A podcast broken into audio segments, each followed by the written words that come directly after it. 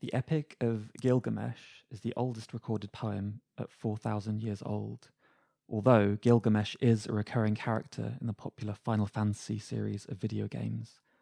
The first video game, Tennis for Two, was invented in 1958, although many would say that the modern video game began in 1985 with Super Mario Bros. on the Nintendo Entertainment System my name's Oliver Fox from the Poetry Society, and I've got with me today two poets who have worked to bridge the gap between the world's oldest art form and its newest Stephen Sexton and Kirsten Irving.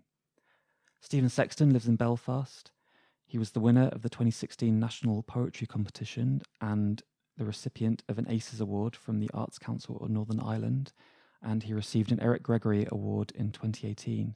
His first collection, If All the World and Love Were Young, published by Penguin, is shortlisted for the Forward Prize for Best First Collection and navigates memory, grief, and loss through the prism of Super Mario World. Kirsten Irving is a Lincolnshire born poet and voiceover artist and is one of the two editors behind collaborative press Sidekick Books. Her work has been published by Happenstance and Salt, widely anthologized, and thrown out of a helicopter. She won the 2011 and 2017 Live Canon International Poetry Prizes and is currently working on her second collection. Uh, she was commended in the 2018 National Poetry Competition. Hello, Stephen and Kirsten. Hello. Welcome to the podcast. Thanks. Um, so, Stephen, your debut collection has been released as of two weeks ago, Yeah, 29th of August. 29th of Yeah, August. Recently. Um, would you like to kind of set up the idea behind this collection and maybe share a poem from it? Yeah, I'd love to. So, I mean, I guess around 2015, I can date it. Um, you know, I was writing a lot of poems that were about paintings, about photographs, about objects of visual art, I guess. Um, you know, trying to you know navigate that whole ekphrasis thing that's kind of interesting and kind of not in equal measures, I guess. But I got really bored of it really quickly because I was doing the same thing over and over and over again. And I thought, you know what, why not choose another kind of image? Why not, um, you know, not necessarily film, not necessarily photographs. Why, why not a video game that uh, that I'd spent so much of my youth doing? So I thought, in the urge for completeness that you might share in the the enthusiasm of video games, um, it's not enough just to write one. If you're going to approach a video game, you have to get all of them. Otherwise, you know, you fail. Um, so I started with one, and kind of obsessively, I kept writing these about Super Mario World. Um, initially, I thought I was just trying to describe the game. Then it turned out uh, I was actually, you know, negotiating death and memory and grief. Um, but mostly, I, I, was starting with Super Mario World. I wanted to praise it as this uh, this beautiful object. So I was, uh, yeah, thinking about this this sense of how you look at the world outside, which is the real world as we think about it, and you know, a fantastical world that's on the screen, and how these two worlds uh, kind of come to interact with each other. Um, so I'll read one right from the very start that uh, that throws those two things really explicitly together. Yoshi's Island Two. Pixels and bits, pixels and bits, their perpendicularity one of the worlds I live in is as shallow as a pane of glass. The threshold of the window sets a frame around the holly tree, wild funguses slimy with dew and toxicity, the rubies of holly berries sing on the branches the robins hide among, and the veins of ivy vines wind around the slumping trunk and boughs, sloeberries in the blackthorn and the carcinogenic bracken. Groundsels loiter along the low dashed wall, the daisies loll about. One summer's day I'm summoned home to hear of cells which split and glitch so haphazardly, someone is called to intervene with poisons drawn from strange and peregrine trees flourishing in distant kingdoms. We take the air in the garden, bitter with berries and mushrooms too toxic to eat, where the grass bows in an unexpected breeze. One of the things that I really love about the collection is how we always tend to take for granted any sort of Mario video game, any Nintendo game almost, we take for granted as very kind of abstracted from anything in the real world. It's so kind of bizarre. The design is so strange that it's kind of impossible to think about any of the sprites as having any real analog. And what your book does a lot is constantly bring the fantastical back into the real world. Like using a word like bracken, kind of, it, it's hard to imagine that world, that word rather, in I don't know the instruction manual for the Super Nintendo game. Um, like h- how aware with you were you of, I suppose, the distance that the game otherwise has to reality. Um, for example, in your poem Chocolate Island 2, I really like how you talk about the rhino and the rhino is a strange, fantastical thing, but you link it in with art history. I think that was one of the instances where I was I was trying to yeah describe images, you know, to how, mm-hmm. how we talk about images, how we talk about representation. Um, but that was that was a big thing that I was really interested in, because you know the the video game's fairly if I may say so, unsophisticated mm-hmm. compared mm-hmm. with the technology of, of today. I mean, this whole world, this whole video game exists in a file, I don't know, a tenth of the size of a photograph that you or I might take at any point, which blows my mind that all of this stuff is, is there. Um, and as, as a consequence, as you know, you know, the backgrounds are recycled, um, the trees, the ideas of trees are recycled throughout it. Um, yet, you know, you've progressed, but it's the same one. And I find myself doing this kind of um, performed mistranslation of it where you know mm-hmm. i have it, it, seems to be talking about you know what signs are and what language is so you get a really clear icon of a tree um, but that's not really interesting to say tree so i i look at this tree and I, I look back at the world i'm in and i see a holly tree that's outside so i, I make it specific on exactly the same background elsewhere might become a sycamore tree or, or this sort of thing mm-hmm. so i have to invent this complication. I have to invent this specificity to make it interesting. I, I think. Suppose, you know, as a child in the late 80s, early 90s, playing a game like Super Mario World, you're kind of engaged in that process, playing a kind of simplistic game where all the sprites are loose representations. You're really having to do a lot of work as the player to sure. create this this world that is, you know, rudimentary at best, especially when you compare to yeah current sort of media. True. And I, I, think that's the other thing that interested me is, you know, the adult version of myself returning to this kind of world versus the child version of myself who spent so much time in it. Um, you know, the adult self saying, "Well, what kind of a tree is that? Like, it can't just be a tree." Where the child version of myself was is okay that chestnuts are walking around, when the adult version of myself says, "Hey, come on, wait a minute, that doesn't happen." Um, so I, that's another distance, I guess, that I was interested in. Is is this um, this gulf of understanding, or how we go about thinking about images, or um, or how you make the fantastical um, normal, I guess, or or comprehensible. Did you return to the game much in the writing of the book? Did you tend to mm-hmm. rely on your own sort of nostalgic memory, or did you yeah, did you go back to the source? Material? I did. I did go back. Um, for a while, I watched some really helpful long plays because you know I wanted to give my full attention to something and there's there's a difference um, i guess between playing it oneself and seeing somebody else play it. It's which is another thing that's really interesting about how video games work generally. Um, and with mario you get to see yourself animating yourself. You know there's this there's this cycle you know where you are both mario and not mario um, and you're controlling him, um, but you're also yourself looking at yourself being controlled by yourself, um, and this sort of bizarre um, set of frames that, that kind of emerges. Um, so I did go back to it, and I kind of enjoyed participating in that because I felt the the childhood version of myself was a long way away through those frames, um, and if I if I went back to it, I could perhaps get back there. So and I'd be interested to hear your view on this, Kirsten, as an editor of anthologies um, that you know feature poetry about video games.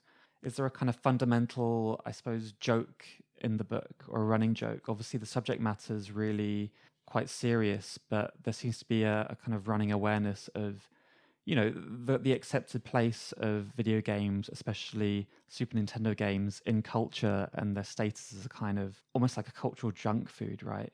An example of that would be your quotations at the start of the book. You've got Susan Sontag, John Ashbery, and Mario. Mario's quote being, It's a me, Mario. That seems to me like it's kind of saying something about the sort of commonly held place of video games in our culture and, or, you know, the audacity of using video games in a work of poetry. I'd really be interested to hear what both of you think about that and that sort of slightly strained relationship between video games and like the rest of arts culture. Mm. I love that John Ashbery quote, by the way. I think it works perfectly.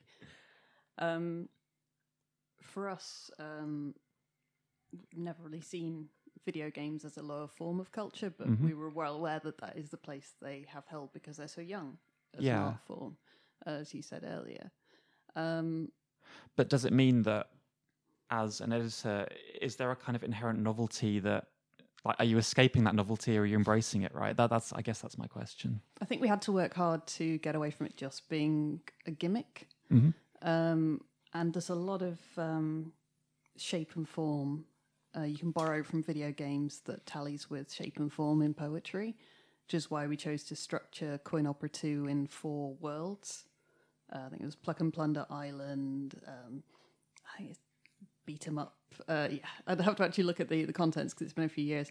But we've got um, four different worlds representing four different genres of games the beat 'em up, the quest, um, and the sort of party gathering. And then we used um, we used the sort of tropes of these types of games um, to create forms of their own, poetic forms of their own. Um, so one that I did with Abigail Parry was uh, a pair of poems um, based on the beat 'em up mode. Um, so I was a big Street Fighter player when I was young. I was very much a '90s kid.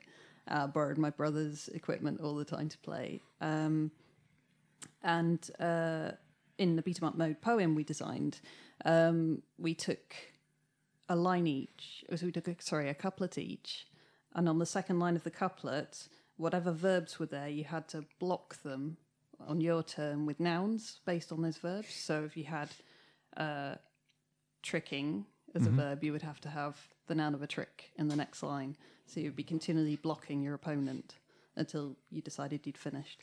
And we wanted to kind of actually create something new as opposed to just kind of retelling the narratives of, of computer games, which would necessarily limit the audience as well. You know what? I guess what I, I thought I was doing is, I mean, I feel as though this is a remarkably, I don't know, traditional book. It's it's Mm. it's nature poems, effectively. I mean, that's that's Yeah. all it is. Like it it just so happens that, unlike the nature poems of Wordsworth or uh, Michael Longley, is a poet I love very much. Um, unlike any of these traditional kind of Mhm. nature poems, the only difference is that um, perhaps you haven't seen these landscapes I'm describing. I mean, but when I think of Wordsworth, I don't know exactly where he's describing. If anything, you want to know what I'm talking about, there's a couple of hundred million games out there. Any one Mm. of them could be plugged in, and you will see these landscapes.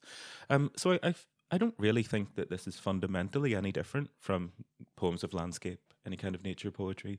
Um, they're the same thing as far as I'm concerned. But I do, I do appreciate that. I think there's a little bit of a joke in that. I mean, that was part of my thinking. So, one thing that I tried to do while going through your book was play through the original game, Super Mario World. Um, I never had a Super Nintendo as a kid, so I never completed Super Mario World. Um, I couldn't get that far. I, I did my best. I got to um, just past the Forest of Illusion. It's pretty Uh, tricky. It is.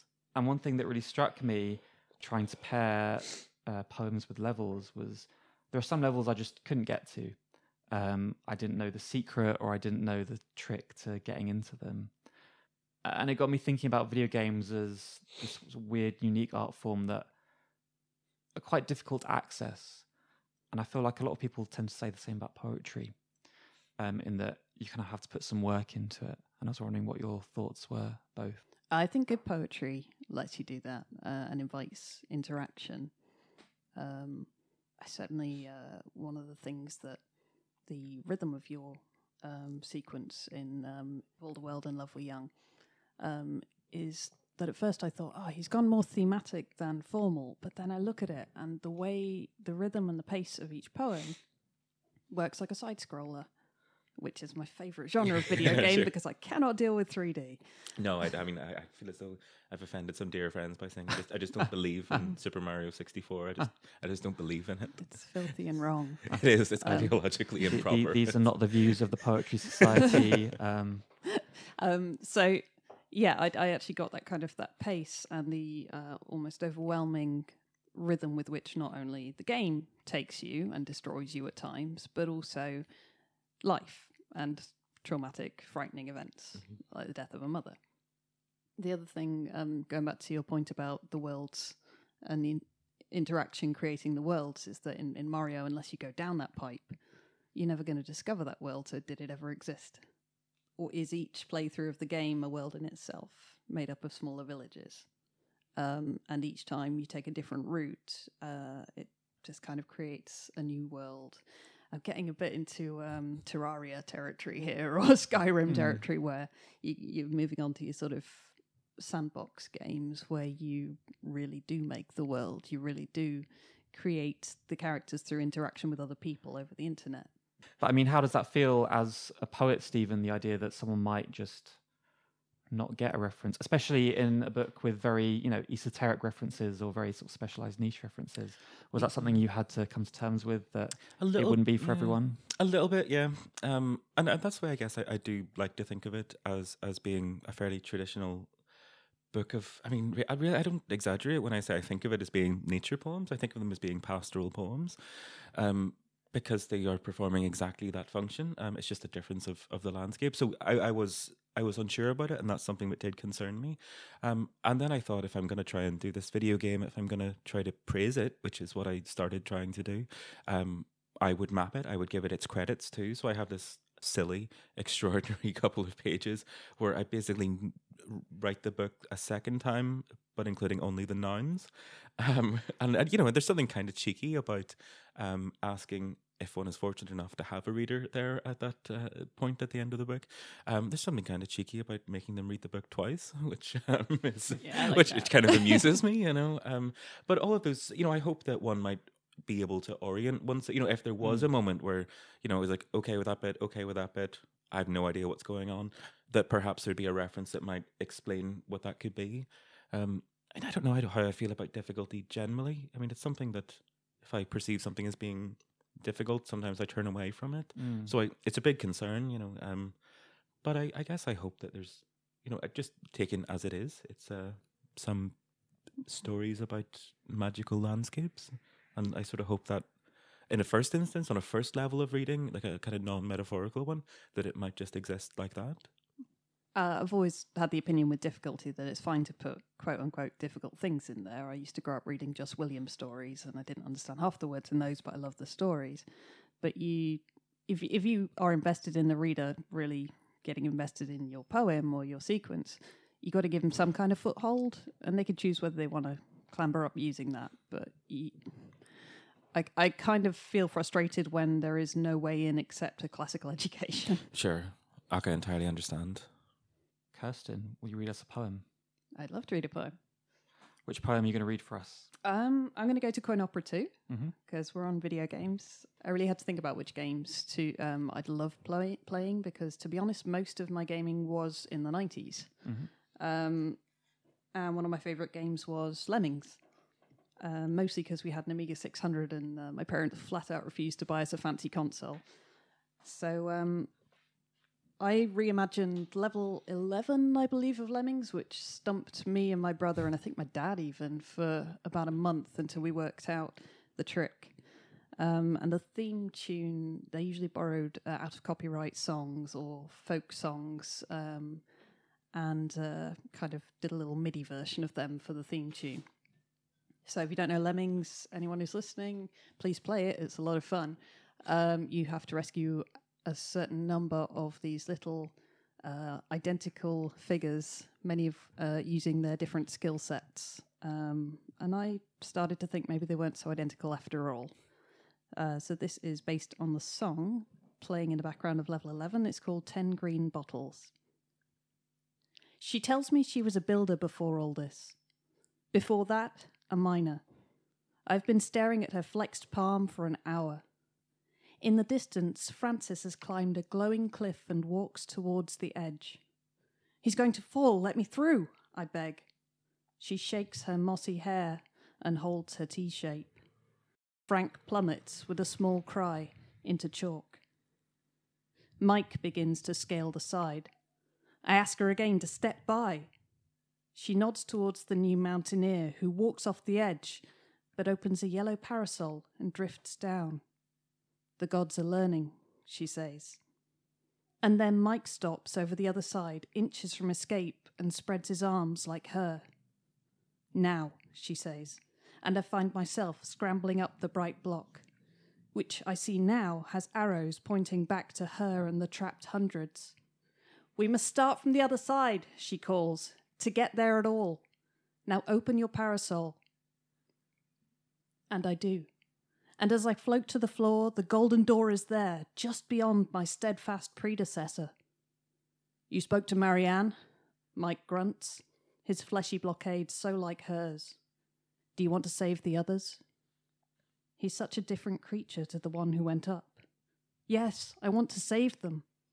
Then turn around and dig. As I start to claw, I hear muffled crying and scurrying, the others panicking that we will always be stuck here, chanting the names of the dead and the missing. I'm not a miner like you, Marianne. Help me, I shout into the stone face. I'm not a miner, comes back.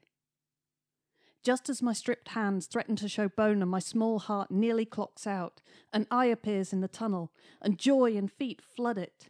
I can see it. I can see the door. Is it true? It's not a myth. I see it too. They run as their robes will allow towards freedom, towards Mike, who screams, Stop, and explodes. And it's over the crumbs of his body they go, It's the door, it's the door at last, woohoo! I. Marianne, go! Go, you idiot! So I do, and only when my hand is on the door frame and I can smell grass do I turn to see the countdown start above her head. Thank you. So, one thing that I really like about that poem is its use of sense, kind of, you know, non visual sense. line about smell at the end. Um, and it slightly goes back to what we were saying before about, you know, having to put yourself into older video games because their representations are so simplistic. But uh, I'm curious to hear more about the role that kind of nostalgia and familiarity plays into your writing of a poem like that. Mm. Um, you know, if you remember a game like Lemmings, are you remembering scents and smells, or like how much of the world that you're remembering is a world that you kind of created as a kid? Uh, so Lemmings was a very simple game, and the the dominating two senses at the time were going to be visual and uh, oral. So the the tinny music playing in the background, and then seeing all these little figures. But it was actually a strange emotional connection I had, Mm. which is a strange thing to say about Lemmings. But I always felt this horrible guilt about you couldn't finish the level if you had a blocker, which is the little T-shaped lemming. Um, you couldn't stop them being a blocker, and you couldn't finish the level until you had destroyed them. So you had to explode this really helpful, tenacious lemming. Otherwise, you were stuck there forever. And I always felt a, this racking guilt over having to explode them and watching the countdown go while they were still vigilantly maintaining their vigil. Um, so that led me into imagining like zooming right in among the lemmings as individuals and trying to conjure a more three dimensional world through different senses, as you say. Crucially, I think there's always a looping soundtrack in old video games. And I'd be interested whether meditative experiences of those games, these kind of, has had an effect on your writing, um, even the way you think about poetry beyond the poems that you're sharing today. Um, you know, growing up, basically doing the same activity over and over. Hmm. You know, immersing yourself in the same 16 bars of a 16-bit soundtrack for countless hours as a 10-year-old. Like, do you think that seeps into your work in a broader sense? Um, I kind of feel spoilt as a child of the 90s that I didn't have everything that children have now. I didn't Yeah. have games on my phone, didn't have sophisticated games like that. And so I think something that poetry and the games of my childhood have in common is both repetition and the, the need for focus. Mm. You had to you had to really like keep going. You didn't have save points on a lot of these, so you really had to pick yourself up when you died and had to go right back to the start. Um, and and I think that that has actually sort of fed into my love of repetition now in poetry. Um, when we did the Kickstarter for Coin Opera 2, actually, we had a top level reward of a custom poem on a game of your choice. And Claire Trévien supported us and requested Fallen London, uh, which is a text based uh, sort of steampunk gothic world, part fantasy. Um, and the back button, basically, if you go along a certain route of choices, um, it's very simple, very beautiful storytelling. It's really quite moorish and addictive. Um, but the uh, the thing that kept popping up was just this phrase, perhaps not. So it's uh, if you decide not to pursue a path and you want to go back to the previous screen, you have to say perhaps not. So that came quite to shape the whole um, the whole poem for Claire. So at the end of everything, this is perhaps not. And in some ways, that's just a kind of menu function. So it's just part of the architecture of the programming, you know, and that's why it keeps appearing. Is that Yeah. at some point someone's gone, okay, the menu needs two options. It's a menu that's going to appear countless times. Let's use this turn of phrase. Yeah, but it was so it was so elegant. It was quite subtle. It was it also sort of conned you into thinking you'd made that decision. So, Stephen, repetition in If All the World and Love Were Young. Um, clearly, you've got your 16 syllable lines. I do. think is There's loads. the most overt example. but- Yeah, which was, I mean, it was one of those things that's kind of amusing for me, but as a, you know, as, I guess maybe we would wonder sometimes about how certain formal procedures can be useful for the language and all that. 16 syllables is too big to do anything meaning. You can say whatever you want, but 16 syllables, like it doesn't, it's not a formal restraint that's meaningful in any way.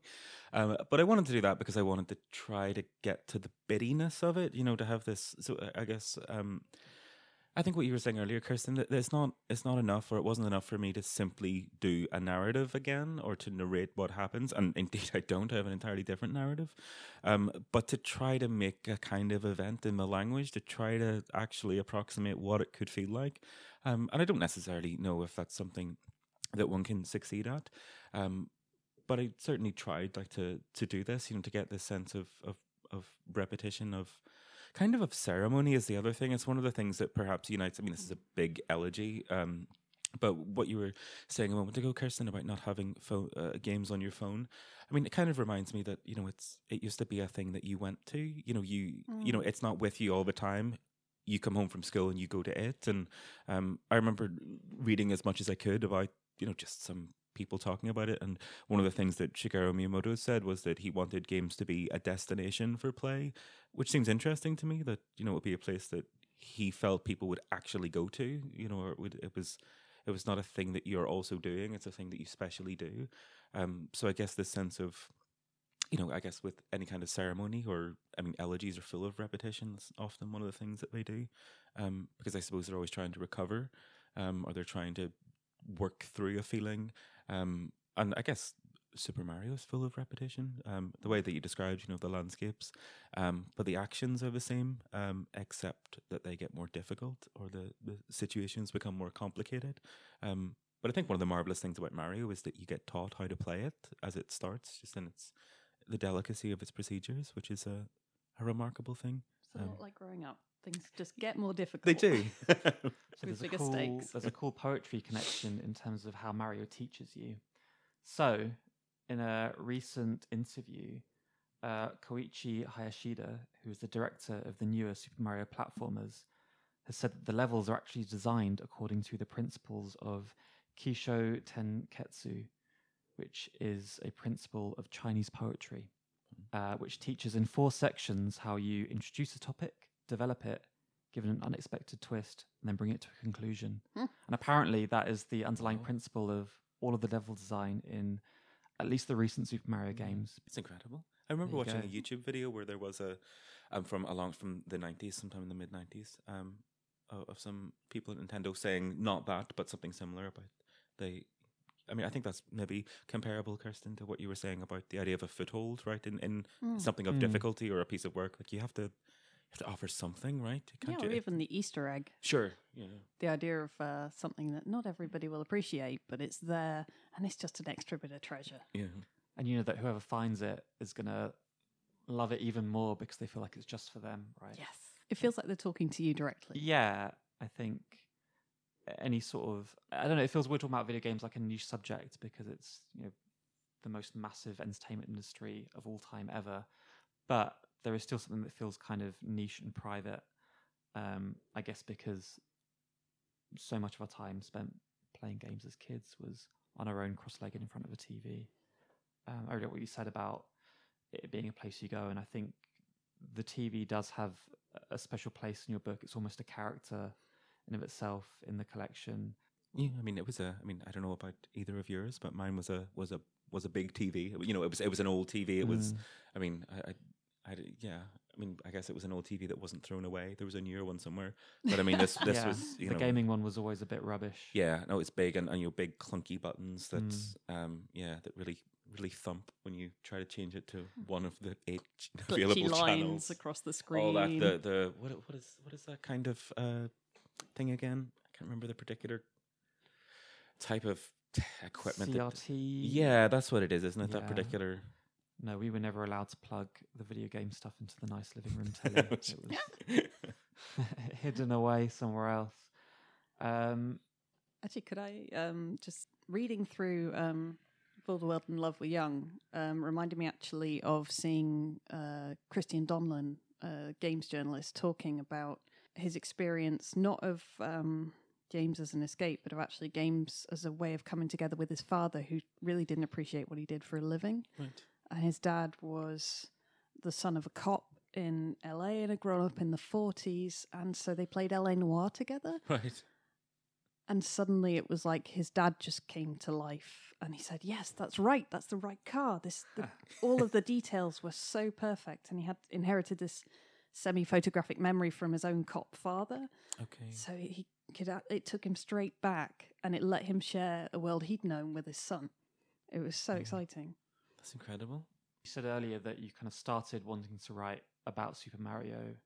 At what point in the writing did you realize that this was a way to map on kind of much bigger, more serious, more personal topics?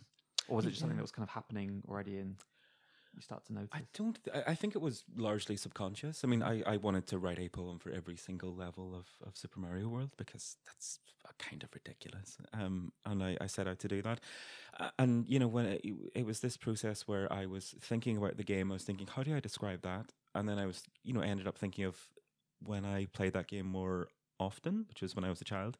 So I thought about my childhood. When I started thinking about my childhood, I started thinking about where I grew up. I started thinking about my, my mother who died, which is what this, this book's for, uh, who this book's for. Um, but I was taken by surprise. Like I wasn't trying. I didn't set out to write an elegy. I set out to write a book about Super Mario, um, or not even a book. I, I started doing a joke about Super Mario World.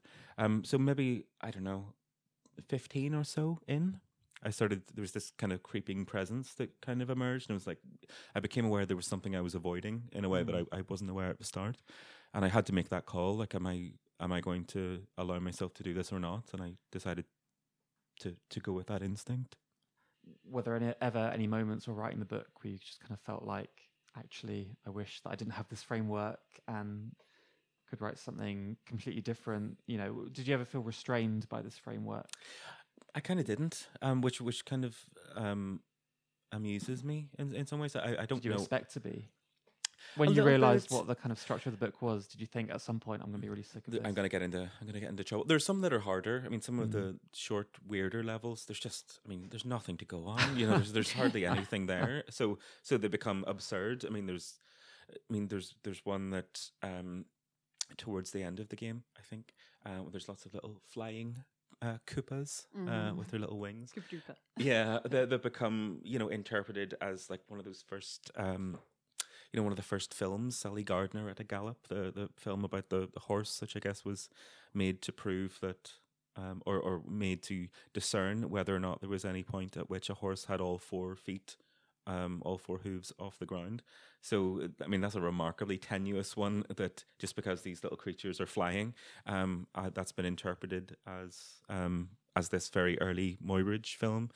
Um, but also things, you know, I guess the effect that has is um, things become kind of manic. They become um, distressed. You know, even the, I guess the established pattern that I set up of trying to interpret the video game into the real world, um, that starts falling apart, uh, which I guess is not the worst um, effect if uh, if it's a a story about, you know, grief about things falling apart to some extent.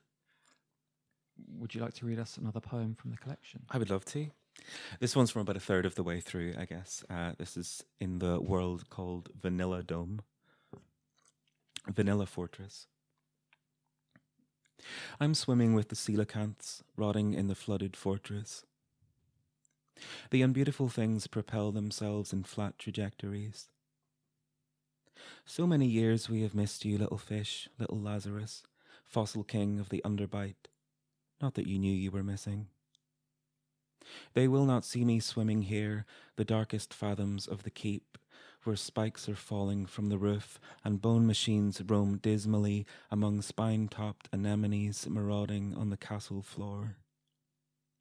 To suffer, suffer everywhere, and not a moment stop to think, let the world go on without me, the next life will find me happy and adrift, peddling the swans some bright day. The sun names the boats one by one in the marina. This will have been so long ago by then, and I will have missed you. For so long will I have missed you.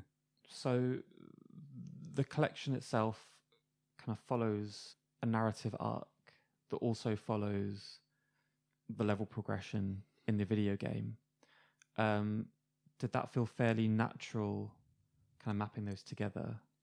Kind of. I mean, one of the, one of the most comforting things about uh, setting out to do this is because I, I, knew exactly how many pages there were going to be.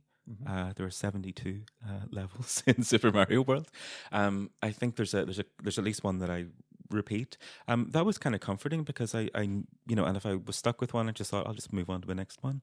Um, and it became it became fun to make up these you know silly little processes to to things um just kind of strange stuff that um the forest of illusion in the in the in the game is uh, notoriously tricky. I guess is fair to, to say. Um, all the things that you're supposed to have learned up to that point, um, kind of turn against you. There's there's all kinds of ways um out of these levels that you might not immediately um, opt for. Um, so I did lots of like kind of really silly things where there's like a a Baudelaire poem, his, his, poem Correspondance about being in a darkened forest of language or something. I mean, I think all of the poems in that contain a phrase that I have translated from this French poem because that would be what the forest of illusion would be like. It would be full of this kind of nonsense. Um, but it just became really fun to think of how can I how can I live up to the the strange promise of what all these these worlds seem to be. Um, how can I do that? Um, I guess the other thing to say is that it the world keeps getting bigger. I mean, it, it the book literally starts in a small room in the house I grew up in, looking out at the garden. In the next world, it sort of gets to the size of of Northern Ireland where I live. The next one, it just gets bigger and bigger and bigger. Um, I think all of the continents might be accounted for um, in some way or another. Kirsten, um, one of the things I really like about Sidekick is the kind of thematic elements to a lot of your anthologies, especially the head books. Um, be it like video games in the Coin Opera series or sort of broader themes like you know robots, bats. Um, what the other two? Uh, the Underwater World and Catullus. Yeah, and of course then like the boss battles in the Coin Opera series as yes. well um, which I think is probably the most overt example I've seen of that kind of right. Here's the theme. Here's the rules. See what you can do. Yeah, so we ended each section. Um, so Jon was actually Jon Stone was the main um, instigator of Let's Do a Video Games anthology, mm-hmm. um, and that took me straight back into my childhood because Jon is a, a current gamer. He's researching a PhD in games and poetry at the moment but with the boss battles, yeah, Jon was like, "We've got to, we've got to end these sections in style." It's like, how do we do that? It's like boss battle. You you need a boss and the boss theme to the section as well, and it was just a nice bombastic way to p- propel you into the next section. Uh, and I think that the Street Fighter based poem you talked about earlier, that's an example of one of those, right? Um, yeah, the beat 'em up was um, uh, was very much a sort of a way of uh, keeping the form and, and inventing a new form using video games as well to make it sort of blend organically with the poetry. The other two um, we had were party gathering poems, so Final Fantasy style. Each, uh, you, you, again, the first person does a couplet, the second person has to introduce another person into the party, and then you carry on. And the other one was a strategy game where each person has their own agenda or subject and has to work um, a word relating to that subject into uh, every other line while making it coherent. Would you see video games as kind of like a modern form of folklore? Yeah, I would. I mean, uh, you know, they're big budget, they're made by huge teams, but there is a kind of immediacy to the things that they're talking about, exploring. And for people, especially of our sort of generation as well, they're a shared cultural reference. Mm. Um, and people have emotional ties to these games very clearly. And speaking of folklore, um, Kirsten, you were commended in the 2018 National Poetry Competition for your poem Namazu at the Physicist's Funeral. Thank it's you very not a video game poem, but this is ostensibly a National Poetry Competition podcast. So, would you mind reading that for us to close off this podcast? I would love to. Uh, it does mix science and folklore, so I guess there is a. There are, Stephen, are there catfish in Super Mario World? In in Super Mario Three, there was a there's a curious big fish that tries to eat you. If you remember remember that, uh, that Might really well be a nod a young to- person. Might well be a nod to that uh, folkloric monster fish. Oh yeah, because I, I I did I, I did I remember the only piece of research that I think is uh, that I, that that I did that was new was like the Koopa and the Kappa like Mm. are Mm. clearly the same thing. I'd never actually made the link between Koopa and Kappa. Me neither. I And it was until I was now. I was looking it up, and like, I guess one of the th- I don't you know much more about it than I do, but the kappa I think in some traditional understandings might have had a little bowl of water on its head, It's the source of their strength. so Oh. you jump on their heads, you kick it off their heads. See. Is it like it must be right? Yes.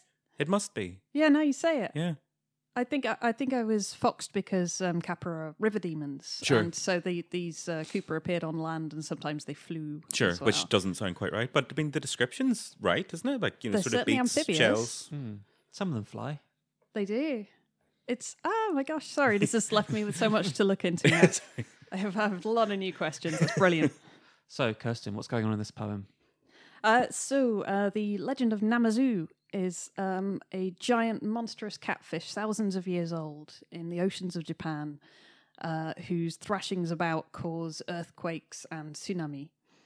There was a, a physicist called Motoji Ikeya, um, based at Osaka University, who um, well, I've got a quote from uh, him at the start of this um, poem, which says Technology may yet show that there is something yet to the old catfish legends. Um, this is from Earthquakes and Animals, from folk legends to science. So he actually tried pulsing a catfish with electricity over a period of time to see whether the catfish responded. And in actual fact, what he determined was catfish, like livestock, respond to fluctuations in the tectonic plates and uh, electrical impulses and head for a safer spot. So they don't cause it, but they respond to it. But I like the idea that all this time he'd never known he'd actually captured the great Namazu himself. Namazu at the physicist's funeral. The catfish pulls on a trench coat, slides a sweet wrapper fin through each sleeve, turns up the collar. This is the first funeral Namazu has been to since being hatched by lightning and foddered on wrecks some thousand years before. What does one do? They were not so much captor and captive as colleagues. Ikeya caught him on a small white day, a blowy day, so the light play on the water covered his pounce. From then on, home for Namazu was a tank in a lab in Osaka U. Ikeya pulsed Namazu, not to torment, nor bring him to being, but to find out what he knew of earthquakes, their building, their coming, their electric drumming on the hill.